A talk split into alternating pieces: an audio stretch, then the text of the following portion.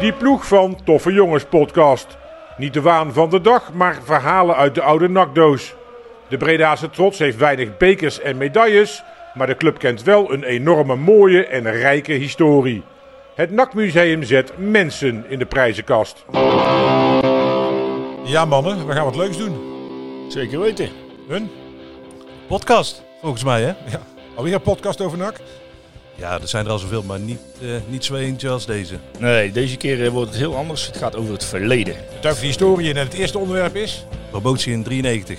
En daar hebben we mooie fragmenten van. Even een moment stilte.